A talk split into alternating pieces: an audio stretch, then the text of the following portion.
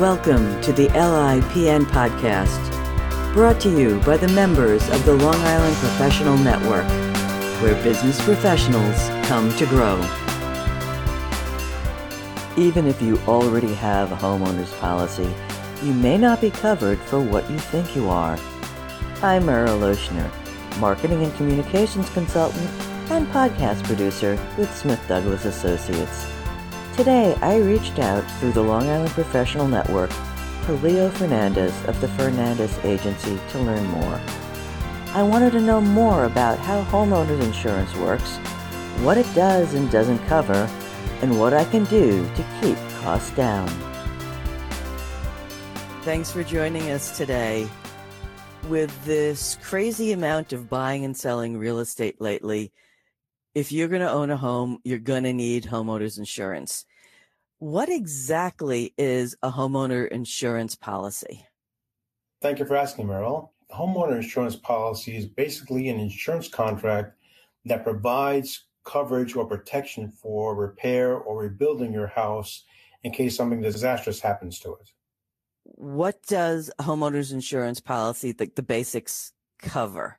So, the most typical or most common categories that are included in a homeowner policy are the dwelling, which is the structure of your house, other structures, which could be a fence, could be a shed, could be a separate garage. Of course, your personal property, everything that you have inside your house. It also covers personal liability and medical payments to guests. And some policies may cover additional living expenses also. So, in case something happens to your house and you can't live in it, the insurance company will pay you uh, or help you pay for another place to stay while your house is being repaired there's a broken pipe. Uh, does my insurance cover water damage? Yes, it does. It does cover the damage caused by the water. It may not cover the pipe itself because the pipe was the reason or the source of the damage to your house. So if a water pipe breaks and water leaks into your downstairs ceiling or the walls or even on your furniture at a level before below the pipe, that damage is covered. The pipe you're going, to have to pay for it out of your own pocket. Oh, that's interesting. Why? Because it was the main source of the damage. It was a result of the pipe breaking that caused the damage to your house. And the pipe breaking could have been from just just overall wear and tear. Well, if I there's water damage from the the roof leaking, is that covered? Again, the same thing goes for the roof leaking water inside your house, but sometimes the roof actually may be covered in addition to the damage inside your house. So let's say, for example, there is a big storm, a windstorm with some rain, and the wind happens to lift up some shingles on your house, and then the water leaks in. The damage to the roof and the damage inside your house are going to be covered. However, if the roof is just old and worn, maybe sun beaten a little bit, uh, and that's causing the water leak in, then the roof is probably not going to be covered, but still the damage inside your house will be covered. Okay, so we've got a storm, it's heavy rain, it's not only pushing rain under the roof, it's knocked over a tree on top of the roof. Does water damage from that cover and does it cover removing the tree from the roof? yes, it does. And unfortunately, up in the Northeast where we live, there is a lot of damage from wind that knocks over trees and maybe just knocks over branches. So if a tree branch or a tree limb falls on your roof and damages the roof, the roof and everything inside the house that's damaged is covered, whether by the, the wind or the rain that results from the roof damage. The tree itself is covered to be removed from your house. If it falls on your fence, it'll be covered to take the off your fence. The one typical thing that happens around here, since in Long Island the houses are kind of close together, if your tree falls on your neighbor's house, we will pay to remove the tree. However, the damage to your neighbor's house is covered under his homeowner insurance. So they can't sue my homeowner's insurance to repair their house. They have to go through their own insurance. Absolutely. And sometimes there's a contention between the fence. If it's your fence, your policy pays for it. If it's a neighbor's fence that was damaged by the tree, their policy pays for it. it's considered an act of nature to, for a tree to be knocked down by wind. So there's really no liability. There's no negligence on your part when the tree falls and damages your neighbor's house. So in, if there's no responsibility on your part, the insurance policy is not going to cover. What if the tree just falls down on a bright sunny day? Is that still considered negligence? It's still considered, well, it's not considered negligence. It's considered an act of God. In some cases, and this happens in municipalities a lot of times where the tree is owned by a municipality and they they have been made aware that the tree is rotting or it's old or it's in peril of falling and the municipality has been notified that this is happening in that case they may be liable for it they may be negligent for that tree falling on their property but if the tree is in good shape and nobody expected it it's an act of god and the insurance policy is going to decline damage to any property so we know it, it covers a lot of damage. What's not covered in a homeowner's insurance policy? There is a list of things that are not covered on homeowners policies. Each company will have a little bit different list, so you got to look at your policy and see what's excluded. But in typical policies, uh, you're going to have exclusions for normal wear and tear, as I mentioned before, on the roof if the roof is 20 years old or, or older and it's damaged, it's kind of dry, that is not going to be covered just because it's worn out. Also, any kind of maintenance that you need to do on your, let's say, boiler or your hot water heater, uh, if it hasn't been maintained and it leaks, that's not going to be covered. In addition to that, damage by insects, you termites or some insects in your attic that are eating away the rafters or eating away the wood, uh, maybe a bird damage or rodent damage where they eat through the wiring, that kind of uh, damage is not going to be covered because it was caused by an animal or an insect. Interesting. So an animal or an insect is not an act of God. No, no, it's not. That that's not going to be covered. Okay, so if termites eat the tree and the tree falls on your house, that's still an act of God. If the termite eats your house, it's not. That's correct. Okay. How do you figure out how much insurance you need and well, how much insurance that you don't need? Because I can see it being easy either way to either buy too much or buy not enough. This is a, good point. People are confused between what the sale value of their house or the retail value is compared to the replacement cost of their house. Insurance policies are based on the replacement cost. In other words, how much it costs to replace your house or rebuild your house. So usually the costs in some areas are going to be about the same. Let's say you live in a very nice part of town with a very nice school system. That house may sell for a lot higher than a house that's in a poorer part of town or poorer school system. However, the same house costs the same amount of money to replace, where materials and labor are going to be the same. So just because the value of your house is more doesn't necessarily mean you need more homeowner insurance. It's going to be based on the replacement cost of your house. And that is very important when you do buy a policy that it does say that it's replacement cost. So if anything happens to your house, the insurance company is obligated by contract to replace it in the condition that it was just before the loss. Now, do all insurance policies come with a deductible? Yes, all insurance policies do come with a deductible. The lowest deductible you can get is going to be $100. Depending on how much you're comfortable with, you can go up to 10,000, even $25,000 as a deductible. Of course, the higher the deductible is, the lower your insurance premium is going to be. So an insurance deductible works very similar to a copay at a doctor. If you go to a doctor and the insurance company pays for the visit, you usually have a copayment, whether it be $20 or $50 or $100. Usually, the higher deductible you pay, the lower monthly premiums you're going to pay. Are there any limits on policies?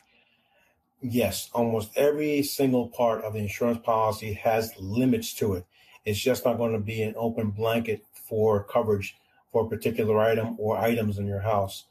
So it's very important to read past the main part of the policy and look and see what's covered. For example, the tree you mentioned before, there's a limit on how much we're going to pay to remove a tree. There's a limit to how much to replace any shrubs. There's a limit to the property in your house. It's important that if you have very expensive landscaping in your house, you have the proper insurance to cover that in case there was damage to it by a storm or fire or wind or hail. There are also limits on the property that you own. So, for example, if you have jewelry, there may be a limit on the item amount for jewelry. If you have a very expensive ring, you need to schedule that separately on the policy or get a whole separate policy by itself because the limits may be $1,000 where your ring costs $10,000. If I'm buying a new house and I need insurance, I'm going to get a home inspection before buying the house. Do, do, I need a separate inspection or any inspection at all if I'm getting homeowners insurance?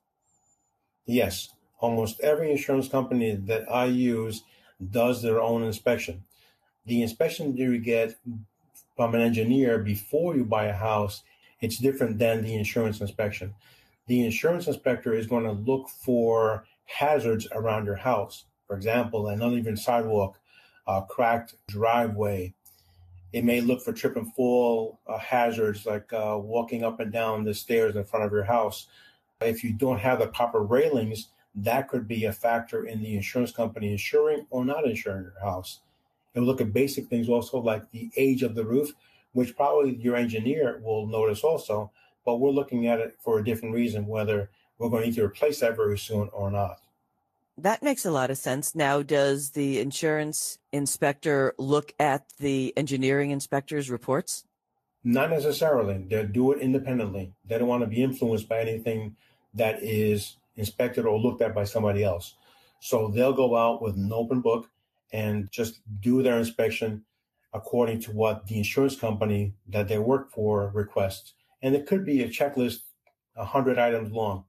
They look for a lot of items to make sure that when the insurance company insures your house and they're bound to repair it or replace it, they've got the proper basis to go on that. And if they say, well, there's a problem with these steps or they find a problem can the homeowner fix it and then call the inspector back? Absolutely. No insurance company is going to say, well, you know, since you don't have a railing on these steps, the insurance policy is canceled today. They're going to let you know your house has a hazard because the steps leading to your front door don't have the proper railing for people to hold on to. This could cause somebody to slip and fall and hurt themselves. So we're going to give you 45 days, 60 days to repair that. When you repair it, you can call us back. A lot of times they'll just accept a picture with a, an affidavit saying it's been repaired. If it's something major, then they might send the inspector out again. But usually, good photograph of affidavit saying that everything was done, that's enough to suffice. That makes sense. And we were talking trip and fall. So yes. I'm assuming part of homeowners insurance isn't just replacing things that get damaged. It's also liability coverage in case someone trips over your uneven sidewalk or falls down your uneven stairs. Absolutely. Personal liability sometimes can be more important than the actual dwelling itself. Your house may be insured for $100,000 and you may have liability for a million dollars just to protect yourself against those kinds of perils. When people fall and hurt themselves, they'll hire a lawyer and they want to be compensated for the pain and suffering and for their injuries. And it, it's perfectly logical they should be. Attorneys involved in that to defend you as the homeowner are very expensive. But the cost of the attorneys is covered by the insurance company, and any kind of resulting award to the plaintiff is covered by the insurance company. So if somebody does trip and fall, if you have the protection that you need and you've looked over your policy before, you should feel confident that the insurance company will provide coverage for that and take care of that person. Is there a way to determine how much of this liability protection I need? Is it depending on house, depending on neighborhood? The other parts of the insurance policy are based on percentages, usually a percentage of the main dwelling itself. Liability is not. Liability is your personal protection of personal comfort level. Some people are very happy with the minimum, which is $100,000. Some people are not. Some people know how litigious the society can be and don't want to take the chance of having to maybe pay something out of their pocket because the insurance policy didn't have enough coverage. So it's really a personal choice uh, that you should discuss with your insurance agent and see what you feel comfortable with and what you can sleep with at night. It could be $100,000 in occurrence, or it could be as high as $10 million in occurrence. It's just whatever makes you feel comfortable to protect yourself. So if I only have $100,000 worth of liability coverage and I'm sued for a million dollars, if I lose the case, insurance will only cover that first 100,000 and then I'm in it for the rest of it. That's correct. I remember the lawsuit itself is not the award. So talking about the award. So mm-hmm. after you go to court, our, our attorneys defend you, or the insurance company, uh, the attorneys defend you, whatever the the court awards, you're liable for. And remember, you're the person being sued, not the insurance company. They had no fault in this; they're just defending you. So if the court does award over the hundred thousand dollars, you're going to be on the hook for that difference, and it could be very large. Okay, well, we were talking trip and fall. What if my cocker spaniel bites someone? Does dog bites fall under this as well? Very good. Very good question. Yes, they do cover under personal liability. However, you need to tell the insurance company that you do have a dog. If you don't tell the insurance company you have a dog and the dog bites somebody and causes serious injuries, the company is going to ask you why you didn't release that to them or why you didn't reveal that to them. And if they say that you may have been concealing this dog from the insurance policy, there is a question of coverage. In most cases, that doesn't happen.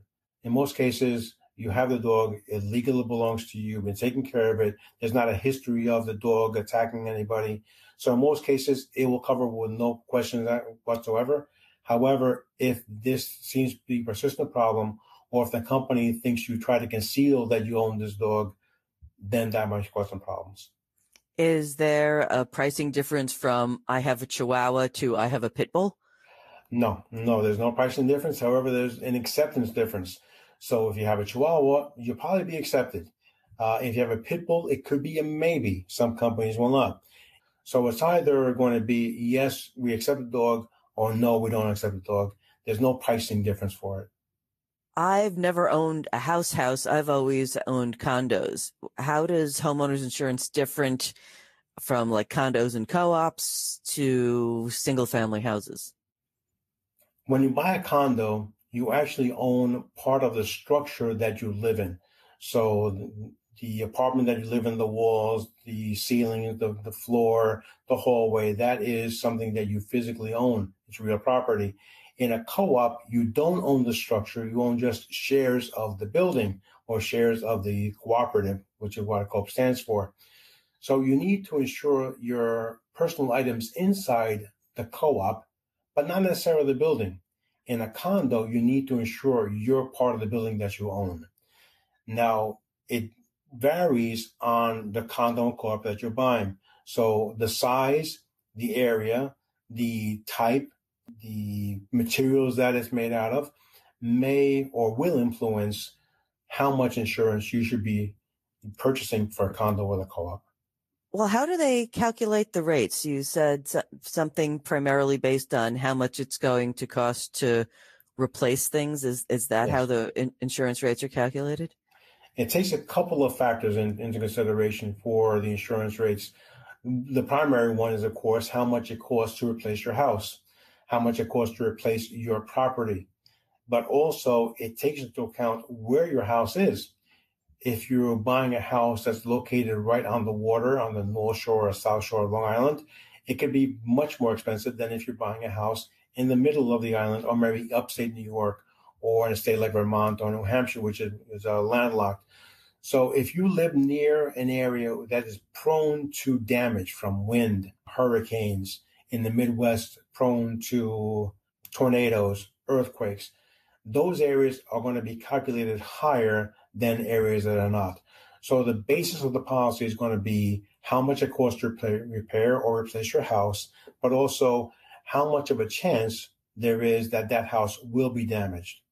Is that the reason why the rates kind of go up every year? The rates don't necessarily go up every year, but they do because you have to adjust for inflation. The cost of lumber last year is not the same cost of lumber this year. the cost of copper piping last year is not the same as this year. So usually the prices do go up. However, if the price of the materials don't go up, it doesn't necessarily mean that your insurance policy will go up. With rates going up on a regular basis, is there a way I can save on my homeowner's insurance without hurting myself in the future? Because I don't want to cheapen it too much, like we were talking about the liability. But how do I know I'm not spending too much on my homeowner's insurance? It's a good question. You need to have coverage enough to protect yourself in case something happens to your house. So you can't just lower the rates by lowering the coverage because if something does happen, you may not have enough money to protect you once you rebuild your house. However, if you have the right amount of coverage, the right amount of liability that you're comfortable with, there are things you can do to make the premiums lower. For example, a smoke detectors in your house, a fire extinguisher, using deadbolt locks on all the doors. Those things lower your premium by a couple of percentage points. Also, if you have a fire or burglar alarm that reports to a central station, that is a big help for lowering your rates. If a fire occurs in your house and it's reported to a central station within 30 seconds or a minute, it's a good possibility the fire department will be there to help turn, you know, put out the fire. If there's not an alarm in your house to report to a central station, it may take longer for the fire department to get there, and thereby there'll be much more damage to your house. So the company, you know, they acknowledge that if you take precautions to protect your property, they will give you credits and give you, you know, discounts on your on your house. One of the big questions I get from my customers if, is if cameras help reduce their insurance policy. And not necessarily so, because cameras do not stop intruders from coming to your house and they don't protect your property from something happening to it in, in case of a storm or wind damage. You can see the damage that was caused, so you have proof of that of what happened. You may be able to provide that to law enforcement to maybe catch a burglar or something like that. But for protecting your house, cameras just provide surveillance that don't really deter something from happening, like a fire alarm or deadbolt locks. How about security lighting? If we have lights outside that light up if an intruder comes on, is is that does that help? It, it helps. However, there's no discount for security lighting in an insurance policy. The insurance company assumes that you've taken proper care or proper precautions to keep your house well lit. Remember that uh, inspection that we did the first time? If your house seems to be covered by too many bushes or too many trees or covered by uh, branches over the roof, things like that will be brought out in the inspection and be asked to be corrected the lighting will be noted, but it's not a reason to, de- to deny an insurance policy, but it won't give you a discount either. Well, we were talking about the joys of living on the water. Do I also need flood insurance if I'm in certain parts of Long Island? In certain parts, of Long Island, you need, do need flood insurance. If you have a mortgage on your house, the mortgage company and the regulations according to FEMA are going to require you to have a flood insurance policy. However, if you don't have a mortgage on your house, it's really up to you if you want to protect yourself from flood. Now, this is if you live near the South Shore. But how about if you live in the middle of the island? People don't consider flood insurance if you live in a high area or high uh, elevation area, uh, even upstate New York or on, on the middle of Long Island. But you may want to consider it. One, because the expense is very low. The premiums are very low because you don't live in a flood prone area. But also, I've had losses where there are heavy rainstorms, and the rainstorms cause flooding by water running down the street and into people's basements, into people's first floor of the house. And that is considered a flood. It's not considered a homeowner insurance claim. It's a flood claim. So even if you live in a hilly area of upstate New York and you have a heavy rainstorm, that damage by that rushing water is going to be flood. It will not be covered by a homeowner policy. It will only be covered by a flood policy. But the flood rates, flood insurance rates for that area are going to be very inexpensive. Interesting, because most people, when they think flood insurance, think hurricanes. They don't think just rain. Everybody thinks of being on the water, you know, having a, a dock behind their house. It's not necessarily so. There have been very disastrous claims right here in New York City where big rainstorms have caused massive damage to neighborhoods And most of these people did not even think about having flood insurance. And as a result, they had to apply for loans, they had to apply for FEMA help, they had to apply for help from the local governments to restore their house because the damage was that extensive. I've heard the phrase umbrella policy before, and I'm assuming it's not putting an insurance policy on my umbrellas. What's an umbrella policy? So the umbrella policy is a unique term because just imagine yourself in the rain with an umbrella and you have family members standing outside the umbrella getting wet. As they come in under your umbrella, they're all protected from the rain. An umbrella policy in insurance terms is basically the same. If you can protect all your property and all the things that you're liable for under that umbrella, they're not going to be damaged from the rain or be damaged by any kind of accident or event that may happen to you. For example, it will cover your house for a large lawsuit.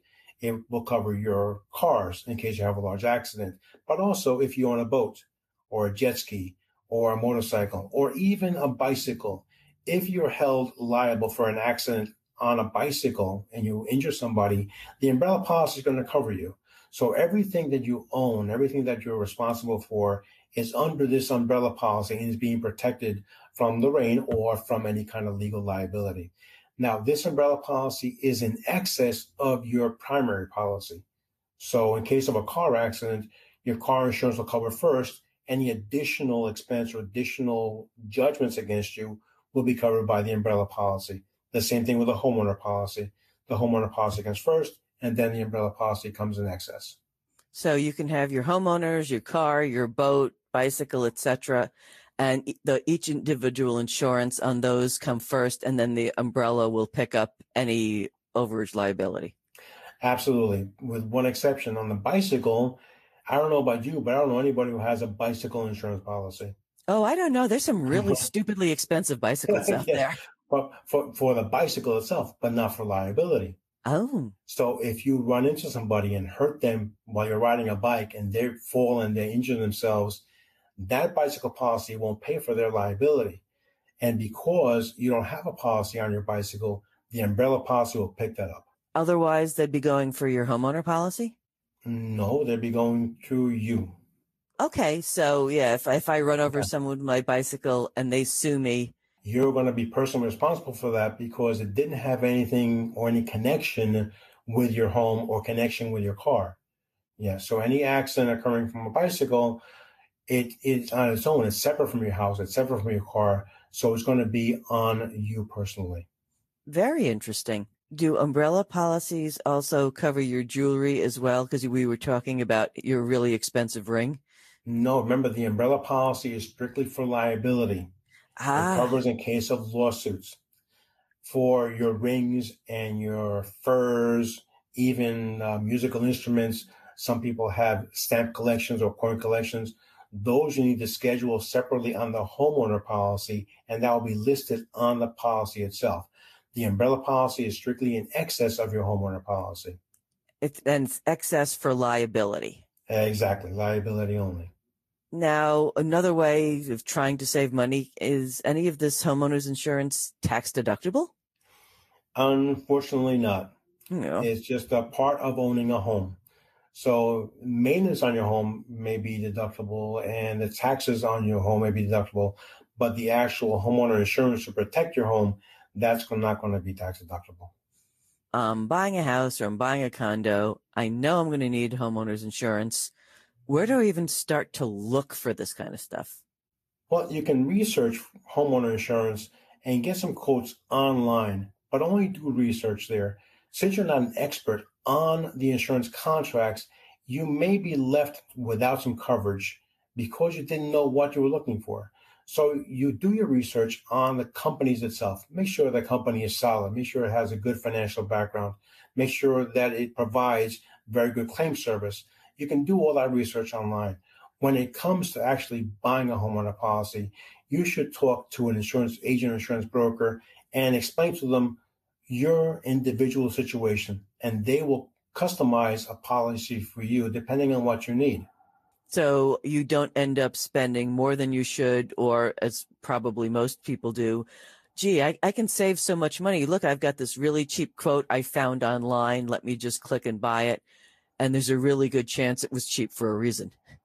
Absolutely. Absolutely. There, there's a reason that the insurance companies charge premium for what they protect. So if you don't know what to ask for, the insurance company doesn't know what to sell you, what to protect you for. The only way you're going to know is to talk to a representative directly from the company, which you can do, or talk to an agent that knows the company well. I prefer an agent because it gives you a one on one interview and one on one connection with a person. Uh, when you call the company directly, you don't really have that one on one connection. You, you don't connect with the same person every single time.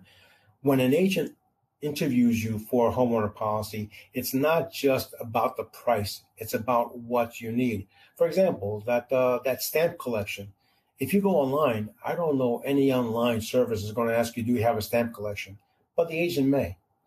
Uh, for that very expensive bicycle, the agent will ask you if you have bicycles, if you have jet skis, if you have anything else that you need to protect separately or included on your homeowner policy.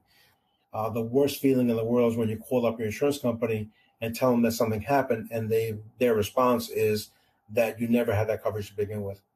Okay, I have my homeowner's policy. I've had it for a while. Policy's coming up for renewal. Can I bring you my policy and have you review it to make sure I'm I'm covered where I think I'm covered? Uh, in fact, I encourage everybody to do this, whether it's with me or another agent. Take a look at your policy. Just don't look at the price because the price may be high, it may be low, but you don't know what you're paying for. Uh, it's like a surprise package you get in the mail. You don't know what's in it until you open it up. You've got to open it up and see what's in that homeowner policy.